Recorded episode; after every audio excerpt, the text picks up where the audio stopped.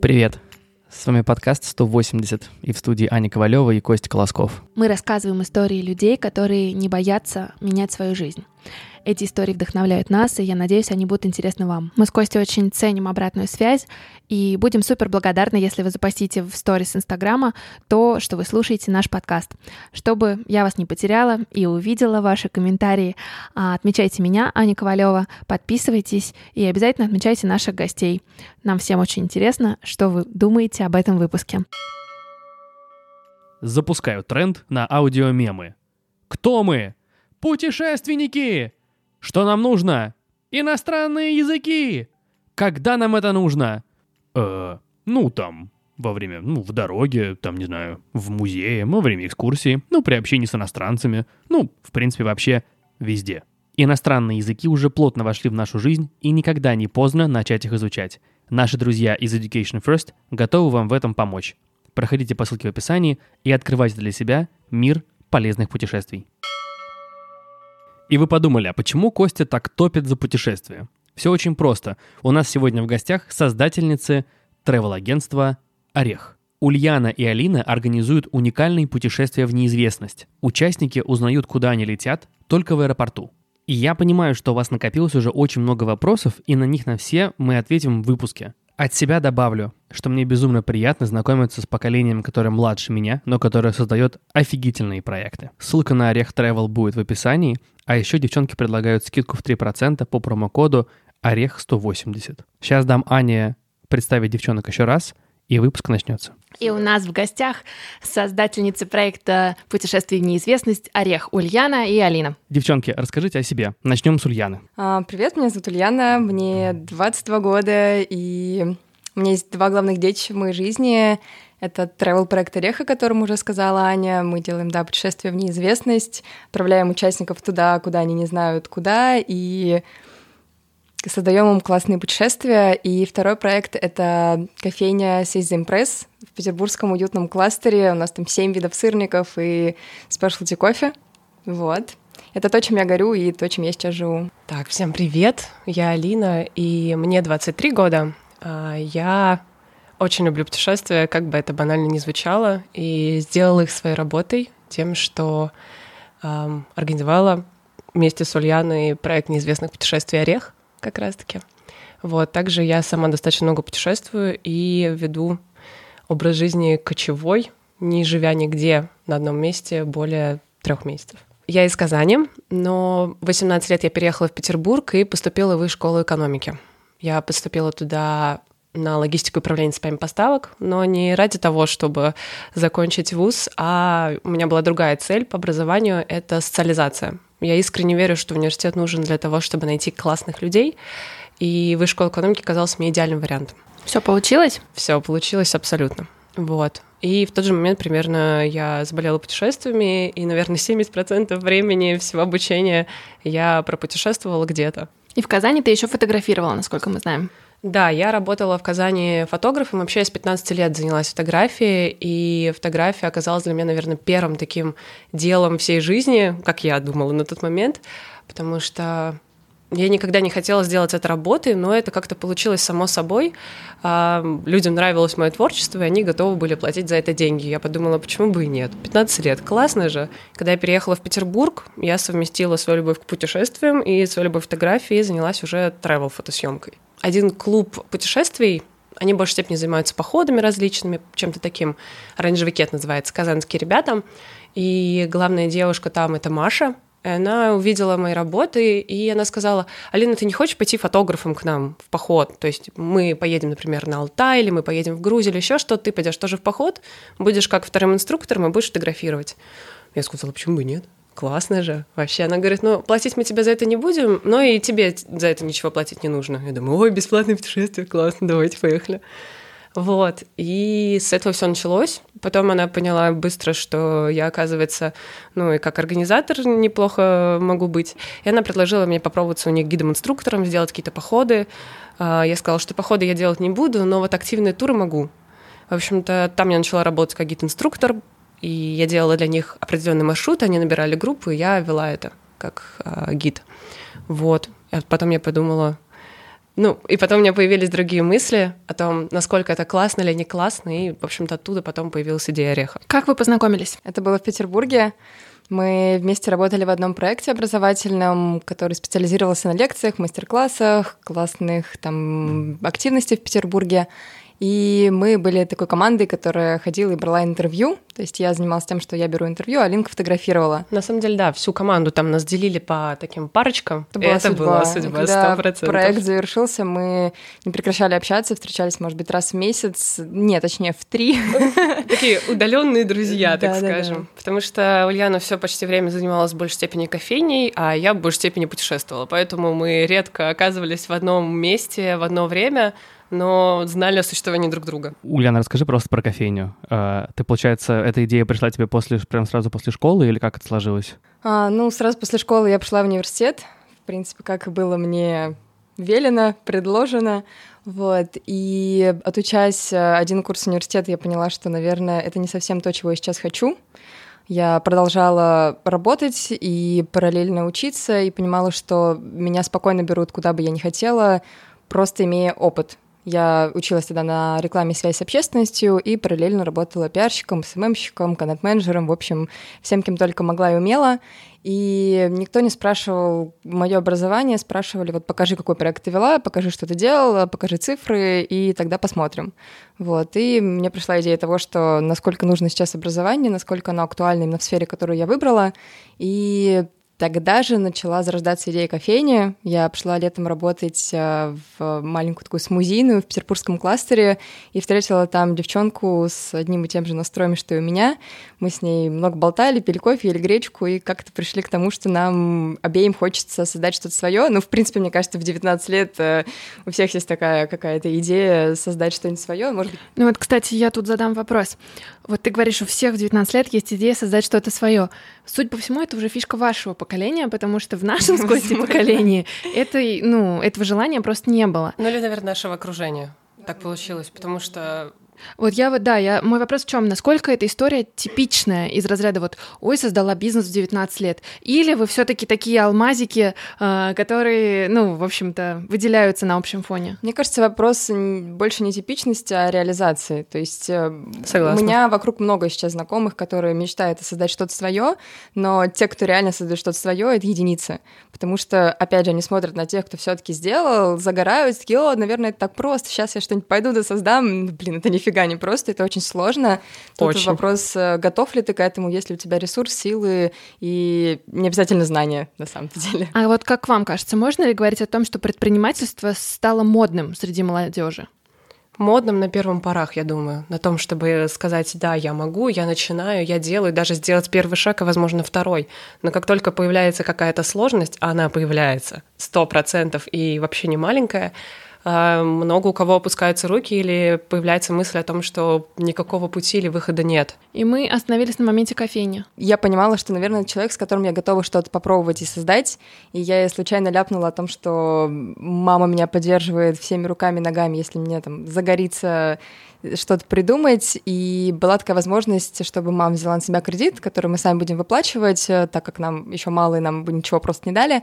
Вот. И девчонка меня очень сильно поддержала, говорит, давай, приходи завтра с ноутбуком, будем писать бизнес-план. Мы, конечно же, сели как взрослые леди, а, придумывали эти все таблички, непонятно, что писали. Естественно, сделали кучу ошибок и которые мы до сих пор разгребаем, но идея реализовалась и довольно быстро. То есть мы вот сели где-то а, в июле, и в ноябре мы уже открылись. А как окружающие воспринимали? Вот ты говоришь своему, там, не знаю, дяде, слушай, мне 19, я собираюсь кофейню тут открывать.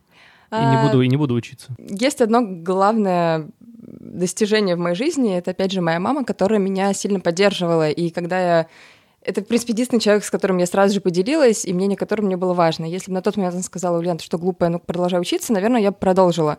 Вот. Но то, что она мне сказала, это было, это будет твое решение, сама поступай, как считаешь нужным, собира- совершай свои ошибки, захочешь — получишь образование, захочешь — не получишь.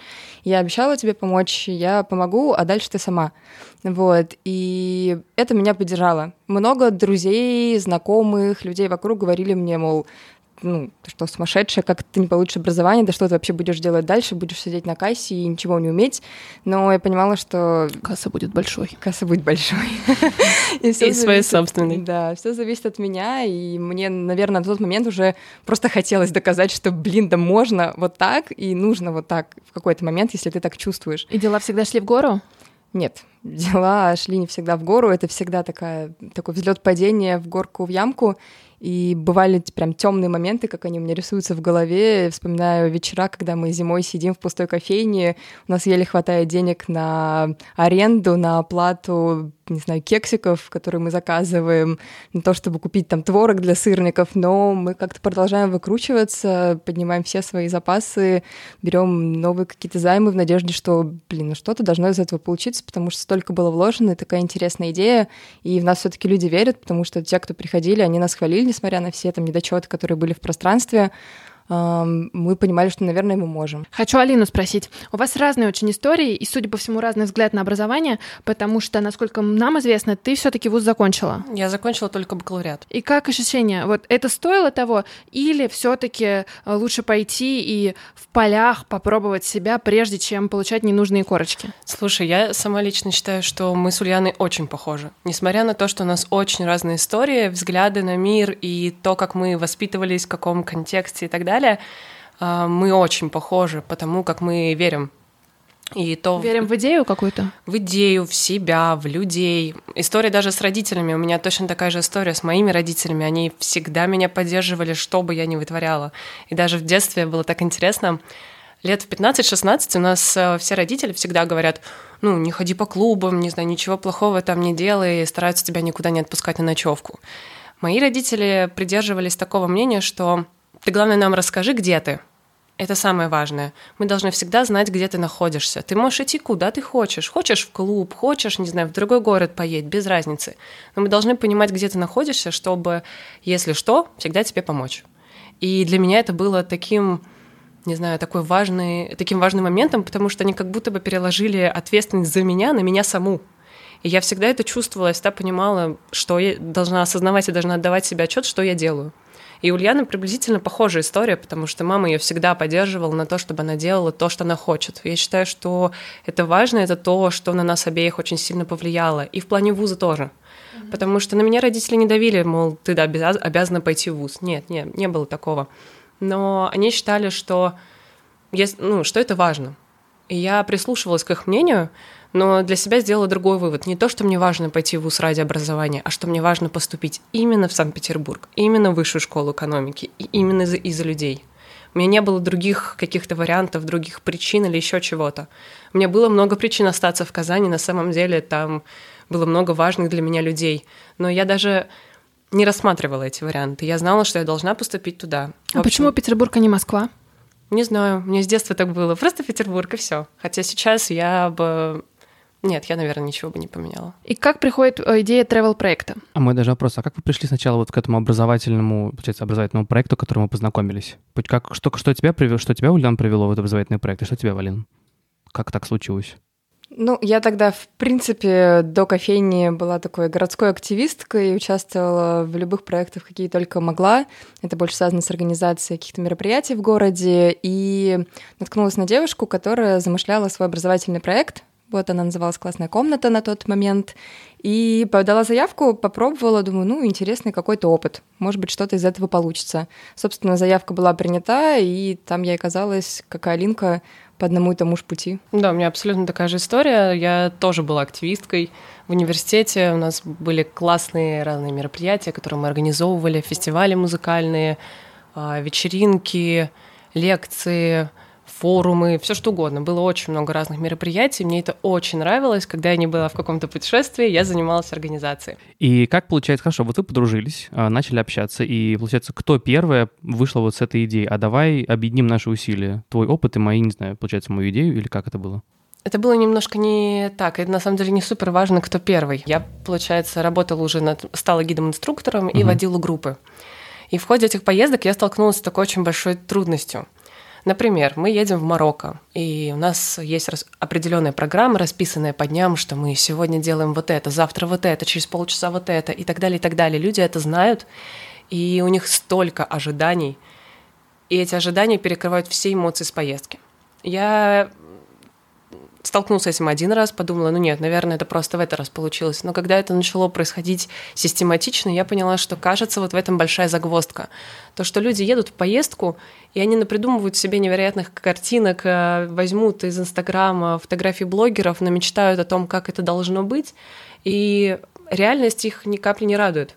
Они уже придумали идеальную картинку в фотошопе, которую нарисовали блогеры или которую они увидели в Google поисковике, и не хотят принимать реальность, не хотят принимать того, что иногда погода может быть плохая, а иногда может просто что-то пойти не так.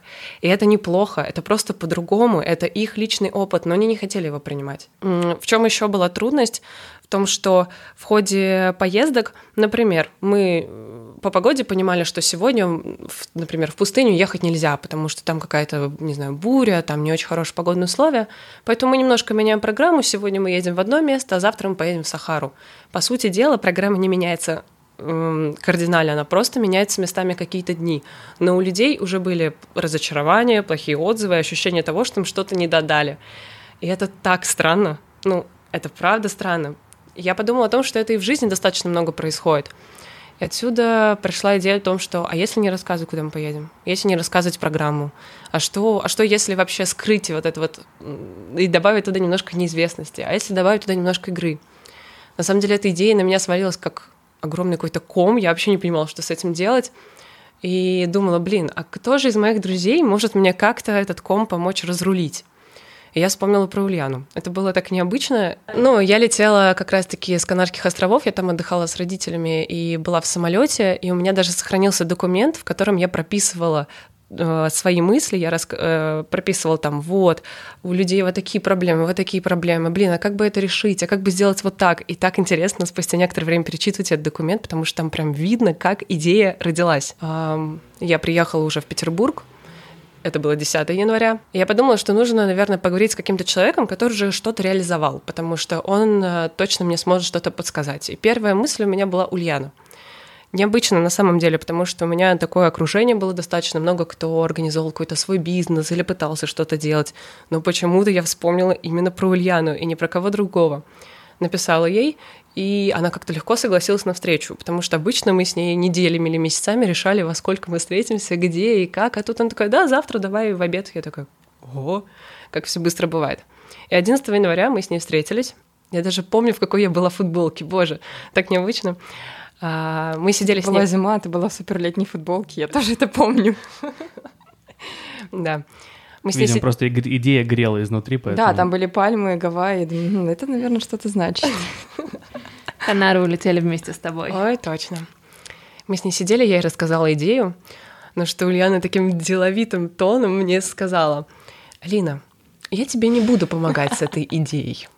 Я такая, ой, потому что я хочу ее делать вместе с тобой одновременно приятно, одновременно страшно. Я даже не могла об этом подумать, о том, что я буду это делать с кем-то. Я вообще не, не очень была уверена, что я буду это делать. А, к слову, мы никогда не были очень близкими подругами на тот момент. Мы просто друг друга знали, знали, что есть Ульяна, есть Алина, классно, да. Но мы не были подругами, я не могла представить, как это работать с ней в команде. Я начала писать а, разным нашим общим знакомым, типа, слушай, у нас... Серьезно? Да. Ты так делала? А, привет, слушай, а как ты, как ты знаешь Ульяну? Расскажи мне. Да, на меня... Ульяна, как расскажи мне. Нормально или не стоит связываться? На меня реагировали не очень адекватно, конечно, но я когда говорила, что у нас есть с ней общая идея, я хочу просто понять, насколько мы с ней похожи. Мне все как одни говорили о том, что вы очень похожи, вы прям очень похожи. Я такая думаю, блин, это именно, это хорошо, интересно или плохо? Когда Лина просила меня помочь, я поняла, что мне не хочется просто быть э, соучастником в этом проекте, помочь там на пару месяцев, просто вкинуть какие-то свои идеи, ресурсы, силы и уйти, стать сторонником и смотреть, как этот проект сам собой развивается, а потом жалеть, что я вот где-то в отдельности кофе варю, а проект уже вот такой вот, как он есть. Мир покоряет. Мир покоряет. Такая предпринимательская зависть, да, пошла? Белая. Не, не, не то чтобы зависть, я понимала, что мне очень нравится сама идея, и она греет и меня тоже, потому что я и сама сталкивалась с этой проблемой, и от друзей вокруг слышала много, когда ожидания и реальность не совпадают, и все вокруг ноют, что я съездил туда, но ожидал большего, съездил сюда, но ожидал большего. И у меня у самой были такие моменты, когда я заранее насерчила, придумала себе план, который в итоге не оправдывался. И мне показалось, что это очень классное решение проблемы, которая существует сейчас в туристическом мире. Это что-то новое, это что-то необычное. Как вы понимаете, мне очень нравятся какие-то уникальные идеи, которых пока не существует. И я подумала, что если сейчас я не ухвачу за эту возможность, я буду просто жалеть. А я очень люблю о чем-то жалеть. Меня прям все. Если я о чем-то жалею, ставьте крест. Я тоже человек, который легко ввязывается в разные вещи. И иногда очень страдаю, потому что не хватает ресурса и времени на все. У тебя уже на тот момент была кофейня. И кажется, что кофейня, особенно когда тебе мало лет, у тебя не так много опыта, занимает, ну, внушительную часть твоего времени. Как вот ты решилась на то, чтобы посвятить э, какую-то часть себя этому проекту? Изначально кофейню мы открывали вдвоем с э, Аней. Это девушка, которая помогла мне... С... Смузи. Смузи, да, девушка смузи. Все, Ани хорошие. Они прекрасные. Вот. Э, год мы просуществовали вместе, борясь за кофейню всеми руками и ногами, но в какой-то момент, к слову, мы открывались без кофе, сырники без кофе, сочетание плохое. У нас было такое распутье, либо закрыться, либо самим научиться заниматься кофе, купить кофемашину непонятно какие деньги, либо обратиться к нашим друзьям, у которых на тот момент была небольшая кофейня, и которые могли нам помочь. Вот, мы их попросили, ребята говорим, помогайте, не знаем, что делать, на грани находимся, и они предложили нам поставить кофе, вот, так у нас получилось, что у нас появился корнер, где готовят сырники, корнер, где а, варят кофе, и все это было в такой странной коллаборации, вроде хорошей, а вроде не очень, потому что люди, приходя, не понимали, здесь надо заказать сырники, здесь заказать кофе, хотя кофейня там 30 метров, а, чуваки, что с вами не так?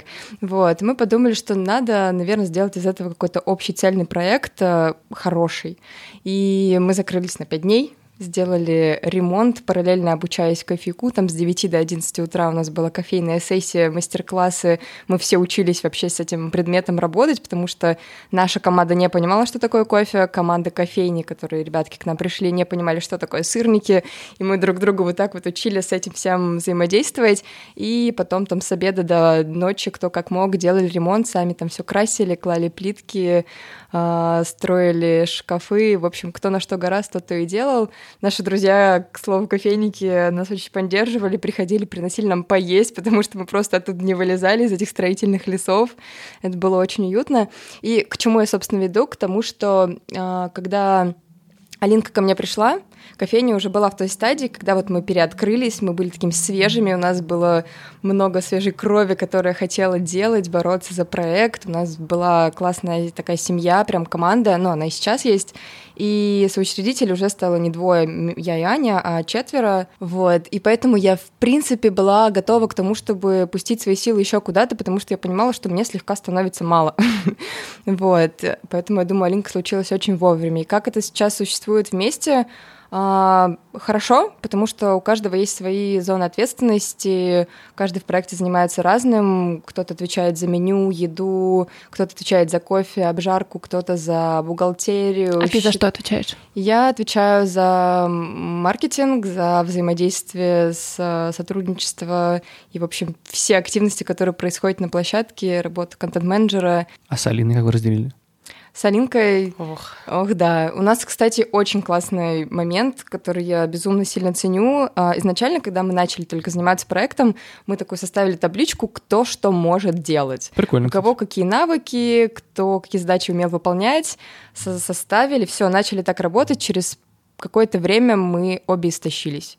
Мы поняли, что мы страдаем от тех задач, которые мы сами себе поставили, что у нас просто не получается сделать их настолько продуктивно и грамотно, как мы изначально думали, у нас получится. И тогда Алинке, нашей генераторши лучших идей, пришла очень мудрая мысль. Ну да, но мы решили разделить обязанности не то, как то, что мы умеем, а то, что мы любим делать. Это оказалось с одной стороны, очень похожая табличка, с другой стороны, абсолютно противоположная, потому что есть задачи, которые у Ульянки у меня хорошо получаются, но которые мы не хотим делать. И те задачи, которые не, не хочет делать ни одна, ни другая, мы решили вообще отдать на делегирование. Давайте вот для наших слушателей мы расскажем, что такое орех. Ну, изначально орех зародился как путешествие в неизвестность, когда участники отправляются на 10 дней, они не знают, куда они отправятся, узнают они это только в аэропорту, то есть прям до вылета. Они не знают, что будет в течение этих 10 дней, то есть каждый день они просыпаются просыпаются, они ничегошеньки не знают, знают только, что одеть, потому что мы им сказали с вечера, что положить с собой в портфель и во сколько примерно мы их разбудим. Что будет, никто не знает. То есть мы едем, садимся в машину, по факту приезжаем, и они уже видят вообще, ого, это каньон самый большой в мире, серьезно, больше, чем каньон в Америке, ого, это то озеро, о котором я читал, ого, это тот поезд на Шри-Ланке, в котором все катаются и фоткаются, серьезно. Ну, вот этот вот первый шок, он дает нам вот этот момент, когда люди ничего не ожидают, они не знают, что гуглить, потому что не знают, куда они сейчас поедут, они не знают, к чему готовиться, и вот эта их пустая голова, которая сопровождает их в течение всего путешествия, потому что, ну, им просто нет возможности ни к чему подготовиться. Она им очень сильно помогает поработать с собой, а, найти какие-то личные, может быть, проблемки раскопать, а, со своими тараканами поработать и в итоге прийти к чему-то, а, к чему было сложно прийти в обычной жизни, когда у тебя в голове просто рой мыслей, и ты не можешь спокойно абстрагироваться. То есть вы продаете тур, и это билеты на самолет включено. То есть вот что человек покупает, и нет ли проблемы кота в мешке? То есть в стоимость поездки включено все внутри самого путешествия. Это все переезды по стране, все проживания, завтраки, вся программа и все развлечения. Ульяна не, не отметила немножко нашу программу, там не просто входные билеты достопримечательности, не просто мы посмотрим одно место, другое место, третье место. Мы очень нацелены на опыт, на experience. Это один из главных, грубо говоря, трендов в путешествиях о том, что важно испытать страну, важно испытать самого себя. Ну, это как вот новая рубрика, да, на Airbnb, когда появился да, experience, да, и ты печешь блины, например, с французами у них дома. Да-да-да. да подобное, но только мы стараемся найти не то, что можно найти на Airbnb, мы стараемся придумать это сами и найти исполнителей на месте. Да, и главный момент то, что мы с Алинкой делим, я встречаю ребят в аэропорту и уже вместе с ними отправляюсь на место, а Алинку мы заранее высылаем в страну X, как мы это называем, за недельку, за несколько дней, смотря сколько нужно, за чтобы... месяц бывает. Бывает за месяц, да, чтобы она проверила весь наш маршрут, покаталась по всем местечкам, куда мы поедем, посмотрела отели, потому что там, например, мож- могут писать 4 звезды, все хорошо, по факту тараканы, плесень и воды это нет. Факт. Откуда вы недавно вернулись? Мне кажется, Ульяна очень красивый загар. Дагестан. Дагестана. Это, это было ваше путешествие, да? Да. Есть еще интересный момент в Дагестане сейчас. Они уже понимают, что такое туризм. Они уже умеют оказывать классные услуги, туристические. Они могут сделать так, чтобы было чисто, вкусно, красиво, удобно, комфортно. Но туристов еще мало. И это очень классно, потому что ты можешь поехать, насладиться всем этим за небольшие деньги, получить обалденный опыт и прикоснуться к чему-то действительно настоящему и аутентичному. А как вообще приходят все эти идеи? Ну, то есть, как вы выбираете, вот в какую страну вы организуете, получается, путешествие? Забавно, но, например, а, сейчас мы не знаем, куда мы отправимся в феврале. То есть для вас тоже такая неизвестность? А для нас это неизвестность до момента, как мы соберем всю команду. Суть вообще наших путешествий, что они супер персонализированные. То есть у нас нет готовых маршрутов, у нас нет заранее выбранных стран путешествия, у нас ничего не придумано, пока у нас нет команды. Это и хорошо, и плохо одновременно, потому что иногда с горящими задницами нам нужно в последний момент все делать, но это помогает нам сделать путешествие под людей, которые с нами отправляются. И каждый человек заполняет анкету, где он рассказывает все себе, о своем опыте путешествия, о том, где он был, где он не был, где он он ни за что не хочет побывать, он может выбрать одну страну. И о чем он действительно мечтает. Мы собираем все, все эти анкеты, анализируем, исходя из этого выбираем страну. Мы гарантируем, что человек не отправится туда, где он уже был. Кто эти люди? Это там какой возраст? Это мальчики, девочки? А, они угу. там, не знаю, в отношениях без, они с семьями. Ну, какая у вас аудитория? Ясно. Ну, от 20 до наверное, 20 плюс. Да, у нас был самый взрослый участник 38 лет. Но возраст на самом деле не имеет никакого значения на то, поедет ли человек с нами или нет. Это очень влияет то, какие у него ценности в голове, и то, как, как он в сердечке, как он понимает, насколько можно отпустить себя и дать себе волю. Потому что мы очень про то, чтобы не было у людей границ внутри себя в первую очередь, чтобы они себе позволяли прыгать, бегать, скакать, обниматься, и мы очень верим на то, что такие люди как раз-таки едут к нам в поездку. Вот, к слову, мужчина, которому было 38, который с нами отправился, у него а, были такие предрассудки насчет того, что, ну, я бы так в жизни себя не вел. Я у же меня взрослый. там серьезная должность, у меня своя компания. Ну как-то я буду сейчас играться в ваши игрули, отжиматься, бегать по кругу и выталкивать кого-то петушком из круга. Ну что за глупости мне тут придумали? Но так как команда, она в целом единого духа, и они все его так, давай, давай, да отпусти, да ты что же ребенок, давай настраивайся. И вот этой вот поддержкой у него получалось отпускать все свои внутренние зажимы, и в конце поездки он нам с Алиной сказал огромное спасибо за то, что мы помогли ему почувствовать свободу, почувствовать себя тем, кем он реально хочет, не то чтобы ребенком и творить глупости, но просто отпустить какие-то предрассудки по поводу того, что ему нельзя, потому что он якобы взрослый, а помочь ему быть вот просто каким он хочет. Он скажет, что когда он вернется домой, он будет делать только то, что ему хочется и то, что ему нравится. Мне кажется, это самое ценное, что он мог привезти из этой поездки. Почему, э, вот там, я, Аня, э, хочу поехать э, куда-нибудь, и почему я должна выбрать путешествие в неизвестность вот своему какому-то, да, не знаю, уже понятному варианту? Ну смотри, первая причина — это уникальный experience. Это то, что ты не можешь сделать сама, потому что ты не можешь сама себе сделать поездку, где ты ничего не будешь знать. И это такое умение отпустить контроль, который, я считаю, нужно каждому попробовать. Мгм. Второе — это умение быть здесь сейчас. Оно вытекает из первого, потому что как я уже говорила, ты не думаешь о прошлом, потому что у тебя нет на это времени. Ты не можешь думать о будущем, потому что у тебя недостаточно данных для этого, и ты только находишься здесь и сейчас. Вот. И третье — это как раз-таки помочь развеять самой себе стереотипы о каких-то странах, о каких-то местах и передать организацию всего этого тем, кто этим занимается профессионально. Почему орех? Любимая история. Ненавижу эту историю, если честно, потому что это очень, ну, это сложно объяснить, почему орех. То есть сначала мы решили, да, то есть это не должно быть связано с путешествием, поэтому у нас и дизайн такой совершенно не связан с путешествиями, то есть он очень яркий, броский. А, И мы уже перепробовав все названия на этой планете, кажется, сидели в кафе и просто, ну я не знаю, ну, ну я не знаю, ну все уже. Просто э, одна из нас отошла в уборную, другая из нас отошла в уборную. Что-то сидим, сидим, орех.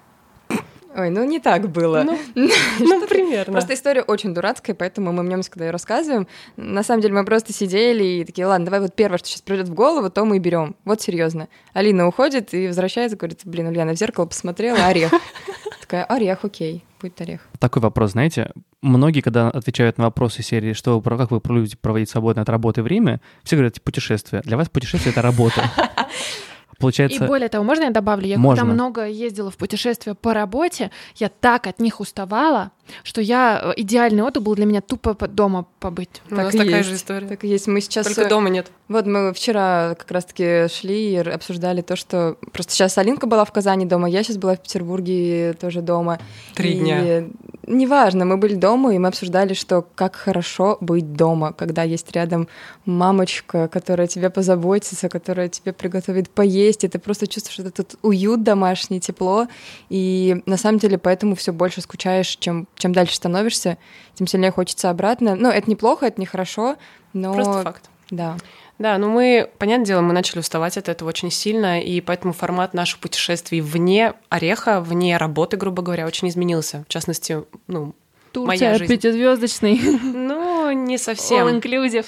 Но мы начали очень сильно ценить комфорт. Например, я больше не готова останавливаться в хостелах в общих номерах. Или если мне нужно добраться из аэропорта до, там, не знаю, до своего отеля, в любом городе я не находилась, я постараюсь выбрать максимально комфортный вариант. Максимально. А вот, кстати, когда речь идет об орехе, вы в хостелах останавливаетесь или Нет, как? мы стараемся выбирать уникальные какие-то местечки пожить. Важно то, что, ну, мы опять же про опыт, про experience, и хотим, чтобы ребятки пожили не только там в отеле и прочувствовали, как это жить в отеле вот в этой стране, а чтобы они попробовали максимально по-разному. Это и хостел, это и отель, это может быть и палатка, и пещера, и дом а, гостевой. Да, пещера была в Марокко, прям Действительно пещера, Мгм. настоящая пещера, где Мгм. мы просто лежали с столбиком, э, 12 да, человек. 12 человек, просто укутались 10-30 одеялами, и это была потрясающая ночь, Да, деле. и самое ценное, где мы живем, это гостевые дома, потому что иногда бывают сложные условия. Вот ну, очень непривычно. Один туалет на 12 человек, один душ, и вы там уже а, к третьему дню вдвоем втроем идете, и вам всем хорошо, потому что главное помыться. Вот вам сейчас 22-23, да? Мгм. А могли ли вы в условные 15 представить, что вот сейчас вы будете возить а, такие экспериментальные группы по всему миру? Нет. А чего хотелось тогда? Ну, В 15 я работала в шоколаднице и пыталась учиться параллельно, и тогда, наверное, мысли были только вот о том, что было тогда. То есть, А мне хотелось стать фэшн-фотографом. серьезно? Да. Ужас какой. А чего сейчас хочется? На самом деле все мечты сводятся к тому, что есть сейчас. просто к большему. Развивать орех именно вширь, именно делать его круче, как продукт сам по себе для людей. Вот, это первая такая основная, наверное, задача. А вторая, если говорить про личное, мне кажется, что у меня, что у Ульяны есть такая маленькая боль по имени Дом. Очень хочется найти какое-то свое место, в котором хочется жить. А вот дом для ореха как офис или дом или вот личный Дом дом? Личный, личный дом. личный. Я вот хотел у тебя спросить, Алин, реально, как получается, что вот ты, ну, по сути, человек мира, то есть как бы ты три месяца сам, три месяца сам, это вот... Три месяца это еще самый был большой срок, в большей степени это 2-3 недели. А как это работает? То есть, получается, ты даже нигде не базируешься, то есть просто снимаешь... Абсолютно нигде. Я вообще ничего не снимаю. Смотри, как это работает. А я ам, есть а, сейчас модное Кочевник. такое, да, кочевники, цифровые кочевники. Намат. Да-да-да, вот именно вот эта история. В общем-то, я как закончила университет в прошлом а, июле, а, я там уехала на несколько месяцев, как раз у меня было путешествие на Алтай, я тоже поехала как фотограф и второй а, инструктор. Я поехала потом волонтером в серфлагерь на Камчатку, и я оттуда вернулась и поняла, что у меня впереди столько поездок с тем же самым Орехом, с тем же самым другим турклубом. Потом я подумала, а давно хочу уехать на зиму, и я подумала, зачем снимать квартиру? Я просто посчитала и поняла, что все эти деньги, которые я трачу на съем квартиры, я могу просто за эти деньги же снимать в других местах. Тогда зачем? И я часть вещей оставила в Петербурге, часть вещей увезла к друзьям в Москву, часть увезла в Казань и просто взяла чемоданчик и уехала. И с того момента, в общем-то, я больше ничего не снимаю, ну, на, имеется в виду, имею долгий срок. А, Я там не буду рассказывать, наверное, сетку всех перемещений с того момента, потому что их получилось достаточно много. Но это было... Я еду, например, на путешествие, мне нужно вести, например, Португалию маршрут. Значит, за несколько дней до этого должна туда прилететь. После этого у меня там был сразу Марокко маршрут, значит, оттуда я сразу в Марокко. После этого там я улетела в Азию и так далее, и так далее. Так и получается. Как же ты, наверное, ценишь именно время, которое ты проводишь наедине с собой? Ам, Потому что кажется, что ты никогда его не проводишь с собой. Нет, я провожу его с собой. Я поэтому говорю, что я отказалась от хостелов, потому что я снимаю какие-то комфортные варианты проживания и провожу время с собой. Но ведь у тебя здесь тур, значит, люди, там тур люди, тут да, тур но между люди. турами есть время, к счастью. Нет, нет, оно есть, то есть их не так безумно много. А, Их планируется безумно много, но пока между ними есть периоды. В чем ваша суперсила? Вместе и по отдельности. Наверное, вместе это то, что мы... у нас у обеих есть это очень важное правило. Лучше сделать и жалеть, чем не сделать и жалеть. Мы все пробуем на своей шкуре. А, Все ошибки, все опыты, все experience ы, все мы пробуем сами сначала, и уже потом мы даем это пробовать другим. А в чем индивидуальные суперсилы? Ну, Думаю, моя суперсила вытекает из того, что Алина сейчас сказала. По жизни так получается, что мне приходится принимать какие-то радикальные решения, но мне всегда страшно их принимать, но я беру и принимаю, потому что всегда понимаю, что если я сейчас этого не сделаю, наверное, получится не так, как мне хочется. То есть мне страшно, но я делаю. Я думаю, э, главное, это, во-первых, то, что сказала Ульяна, а еще то, что я не боюсь какого-то мира. Я считаю, что весь мир у нас добрый, просто не все об этом знают. И когда мне говорят, ты отправилась одна в Узбекистан, ты отправилась одна в Индию, ты отправилась одна в Казахстан, да тебе же там все самое страшное на этой планете сделают, ты одна автостопила, да ты как вообще, нормальная? Я говорю, нормальная. Все то же самое страшное, что со мной могут сделать в Узбекистане, могут сделать точно так же в Санкт-Петербурге. Не вижу разницы. И вот это считаю, наверное, своей суперсилой. Я тоже э, очень иногда легко загораюсь какими-то идеями, но я понимаю, что очень тяжело иногда с операционкой, и очень тяжело их закончить. Вот как у вас обстоят дела? То есть кто отвечает за то, чтобы ракету в космос запустить, а кто помогает эту ракету поддерживать в должном состоянии? У нас с Ульяной, вот я когда говорила про то, что мы одновременно очень похожи, одновременно разные, мы очень разные по функционалу. То есть я больше за какие-то там таблички, четкие структуры, не знаю, там. Я больше на организационную деятельность. Ульянка зато она круче может генерировать идеи на тимбилдинг, на то, как будут ребята между собой функционировать, как будет простраиваться квесты, игры и так далее. И мы очень хорошо делим в этом плане составление программ поездок. Но если говорить про там настроение, желание, и понятно, что запал бывает загорается, бывает пропадает, то такое у нас тоже случается у обеих. Ой, и да. как вы с этим справляетесь? Нас, А, нас две, так понимаешь? как нас две, да, у нас он обычно случается не одновременно. И если я чувствую, что вот у меня сейчас упадок сил, и я перестаю не то чтобы верить, но мне вот сейчас просто сложно генерировать идеи, сложно взращивать энергию на развитие проекта, потому что, ну вот почему-то. Я Алинке говорю, Алин, мне сейчас сложно, вот пару дней я в ауте. Ну, то есть просто я практически ничего не делаю, прости меня за это, но вот будет так. И Алин понимает, что сейчас нужно включить суперрежим и делать за двоих, и тогда все будет хорошо. Ну, то есть командная работа. Да, да. А что самое сложное в командной работе для вас? Ох, мне кажется, самое сложное было вообще построить эти отношения, потому mm-hmm. что мы сначала не были подругами, и мы не очень хорошо друга знали. Мы знали о другу существовании, мы знали, кто и что умеет, но глубоко мы друг друга не копали. И что, мне кажется, очень нам помогло, в то, это нам и помогло. Потому что сначала мы были просто далекими знакомыми.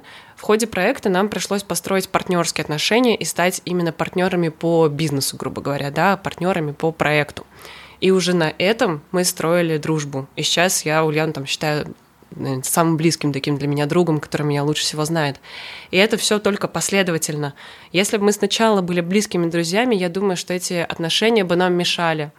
Нам бы было очень сложно э, построить э, бизнесовые отношения. Вот. И мы из-за из вот такой последовательности мы очень сильно делим. То есть у нас есть чатик, в котором мы с Ульяной общаемся просто как Ульяна, Алина, подружки, приветики, как тебя делишки, а есть чатик, в котором Ульяна, а ты заполнила табличку? Нас слушают многие ребята, которые в какой-то степени мечтают сделать то, что вы уже реализовали. Начать свой бизнес, открыть свое дело, бросить свою офисную работу или, может быть, даже никогда на нее не приходить. В общем, что вы можете посоветовать тем, кто в какой-то степени сейчас нуждается в таком толчке, пинке, совете? Ну, во-первых, понять, есть ли что терять. Потому... А если есть? Ну, например, что? Главное ну, не потерять стаби... себя, а Стабильный все остальное. доход, наверное, то есть какие основные страхи. То есть, как бы, если я сейчас иду, собственно, работу, у меня потеряется тот уровень жизни, который, к которому я да. привык. Уровень жизни, доход. Доход — это не главная ценность жизни. И снижая свой доход, грубо говоря, можно не доход снижать, а расходы свои снижать. Может, сначала с ними стоит поработать. Стоит понять, если что терять, и мысленно попробовать это потерять. Когда ты это потеряешь и придумаешь варианты, как действовать без этого, ну, например, потерял доход и подумать, хм, ну, я могу, в общем-то, месяц пожить на гречке, могу там занять денег у своих друзей, ну, все что угодно, я не знаю. У всех разные ситуации. Попробовать мысленно это потерять, и после этого, придумав варианты, ты поймешь, что не все так страшно на самом деле. И потом попробовать мысленно реализовать идею и подумать о том, что я могу из этого получить. Вторая картинка точно понравится больше, и ее захочется делать. А если не захочется, тогда подумать, оно тебе надо. Потому что реально, если чего-то очень сильно хочется, ты это сделаешь. У тебя будет гореть пятая точка, и ты просто не сможешь усидеть на месте. А если ты до сих пор этого не делаешь, либо недостаточно мотивации, либо недостаточно э, сил на это. Силы можно найти, а вот мотивацию вряд ли. Я на самом деле сильно согласна с Алиной. Единственное бы добавила, что для меня лично важно, это понимать, зачем. Если я вижу цель, если я понимаю, зачем я делаю сейчас вот это, и что мне это даст, и к чему меня это приведет, мне не важно, сколько сил и ресурсов я на это потрачу, чем я пожертвую, если в итоге я знаю, к чему я приду, по крайней мере, к чему я хочу прийти. И это касается и чего-то глобального, и чего-то маленького, но это всегда помогает мне принимать решения. Я думаю, человеку, которому хочется что-то придумать, ему нужно понять, есть ли ему что-то терять, и зачем ему это терять. Кайф, Класс. звучит как план. Спасибо огромное. Спасибо, девочки. Спасибо. Спасибо. Спасибо. И удачи вашему проекту. Спасибо. Спасибо, что послушали этот выпуск. Мы с Костей очень ценим обратную связь и будем супер благодарны, если вы запостите в сторис Инстаграма то, что вы слушаете наш подкаст. Чтобы я вас не потеряла и увидела ваши комментарии, а, отмечайте меня, Аня Ковалева, подписывайтесь и обязательно отмечайте наших гостей. Нам всем очень интересно, что вы думаете об этом выпуске. А еще у нас есть телеграм-канал и корпоративная почта, которые тоже можно найти в описании к этому подкасту. Пишите нам, мы всегда на связи. Спасибо. Производство Brainstorm FM.